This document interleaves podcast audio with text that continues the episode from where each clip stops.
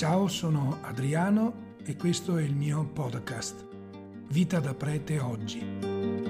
Storie di un prete alle prese tutti i giorni con la vita del mondo di oggi.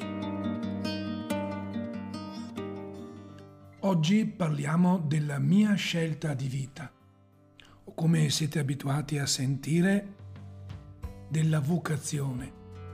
Vorrei farlo però ricordando che ormai sono passati 45 anni e che quindi vorrei che fosse una rilettura di quanto ho vissuto.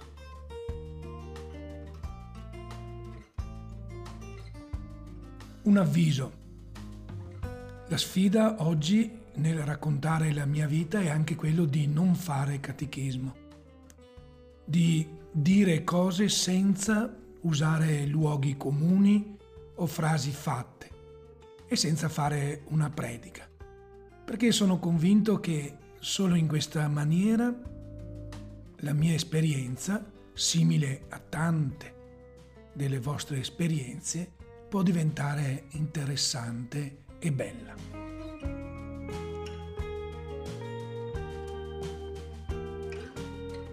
Chiamati a cosa? Con la mia vocazione è stata una chiamata fin da giovane, come si è abituati a dire. Però né io né altri, almeno da quello che so e conosco, abbiamo sentito una voce o ci hanno chiamato per telefono. Ecco, sempre questa scelta è passata attraverso delle provocazioni, dei fatti, delle intuizioni passata attraverso delle persone che ci hanno ascoltato, ma direi anche di noi stessi che ci siamo ascoltati. E attraverso il cammino di tutti i giorni, fatto di studi, di passaggi, di scelte, di esperienze, di sballi. Tutti noi potremo chiederci ma a cosa sono stato chiamato? A cosa veniamo chiamati tutti? Con nessuno di noi è privilegiato, ha già predeterminato quello che dovrà fare. È una cosa che si è sempre in ricerca, sempre. Perché vorrei dire che tutti siamo chiamati alla vita è una vita umana e in questo non ci sono differenze. A volte quello che facciamo poi, famiglia, lavoro, chiesa e altro, sono semplici declinazioni di un'unica grande e vera chiamata quella all'umanità e una scelta religiosa non si discosta da questo. Anche perché sono convinto, per me le vocazioni sono tutte uguali. Quindi per tutti è difficile, per tutti è impegnativo, ma a tutti dà gioia poter seguire la propria chiamata voler vivere bene una vita fino in fondo, una vita umana. A dieci anni, quindi veramente piccolo, sono entrato in seminario dai frati a Chiampo, lì ho fatto le medie, stavo veramente bene perché l'ambiente era sereno ed ero protetto, forse troppo protetto questo mi ha spinto a cercare un contatto maggiore con la gente, con la realtà. Per cui è nato in me la volontà di passare al seminario della diocesi per diventare prete. La cosa che mi ha fatto decidere, pensandoci adesso fa un po' ridere, ma spiega molto come a volte le grandi scelte passano anche attraverso piccoli segni, piccole cose che succedono.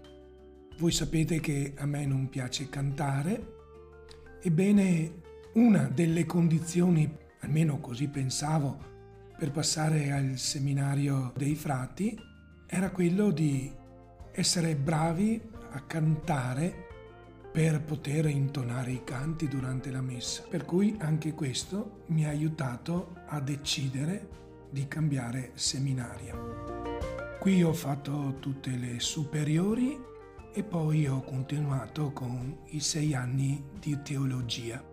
E anche lì, ogni lunedì mattina, quando partivo per andare a scuola, c'era sempre questo interrogativo.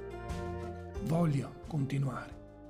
È lì che si è rinforzata la mia scelta. Oltre al fatto, l'ho detto spesso e volentieri, che la libertà di poter scegliere sempre di potermene tornare a casa tranquillamente perché comunque a casa c'era chi mi aspettava, c'era un posto, quindi la libertà di poter scegliere personalmente.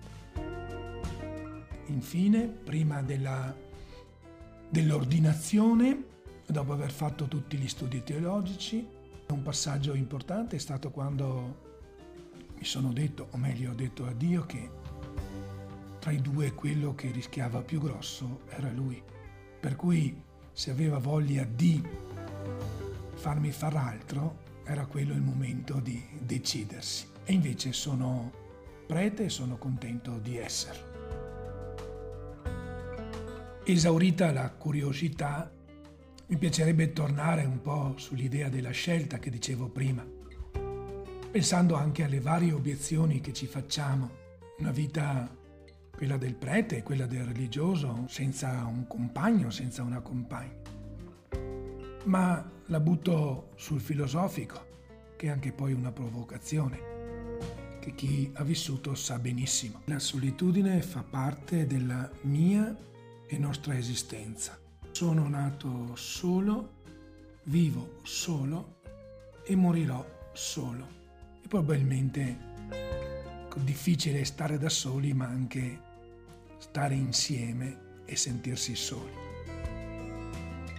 Quindi ho deciso di puntare su sull'umanità, su costruire relazioni, sull'amore. Con l'aiuto di Dio lo posso fare per conto mio come tanti altri lo fanno a fianco di una persona e a tante persone che ci amano e che amiamo. Per me rimane, credo comunque, un cammino di ricerca difficile ma stupendo. Poi per quanto riguarda le rinunce, il sesso, la preghiera, la vita, Basta dire che la mia scelta non si fonda su una rinuncia, sia chiaro, ma su un progetto più grande, un obiettivo. Vivere una vita significativa ed è tale quando è donata. Io ho scelto ciò che mi ha fatto star bene. Io ho scelto ciò che mi fa star bene. Credo che ognuno faccia una scelta decidendosi per una persona, decidendosi per Cristo. Certo che rimane, almeno per me, la fatica di scegliere ogni giorno, di seguire quanto scelto, di essere sempre ciò che siamo. L'importante sia farlo con uno stile, da uomini e donne del nostro tempo, con responsabilità, con impegno e con gioia. Anche perché non è mai finita, sia la vita di coppia, sia la vita di famiglia, sia la vita di, dei single, sia la vita di prete o religioso. Siamo e restiamo sempre in cammino, siamo e restiamo sempre in vocazione. Cos'è che ho imparato allora finora?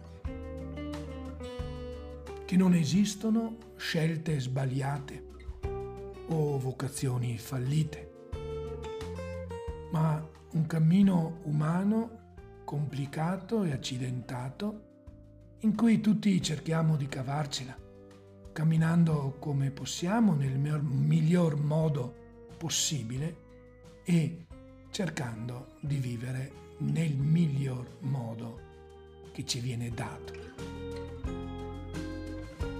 Concludo con un'ultima caratteristica che credo verifichi lo stato del nostro cammino, di quello che siamo e che connota in maniera particolare, credo, anche la vita di me come prete.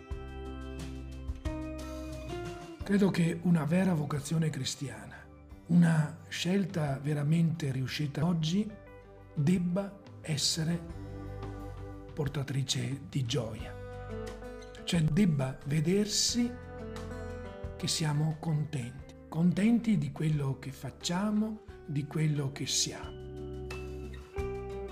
Se non siamo contenti, allora è meglio fermarci, è meglio guardarci intorno, rivedere la nostra scelta. Ho detto non ci sono scelte sbagliate, per cui vediamo effettivamente cosa fare, il miglior modo possibile per essere contenti.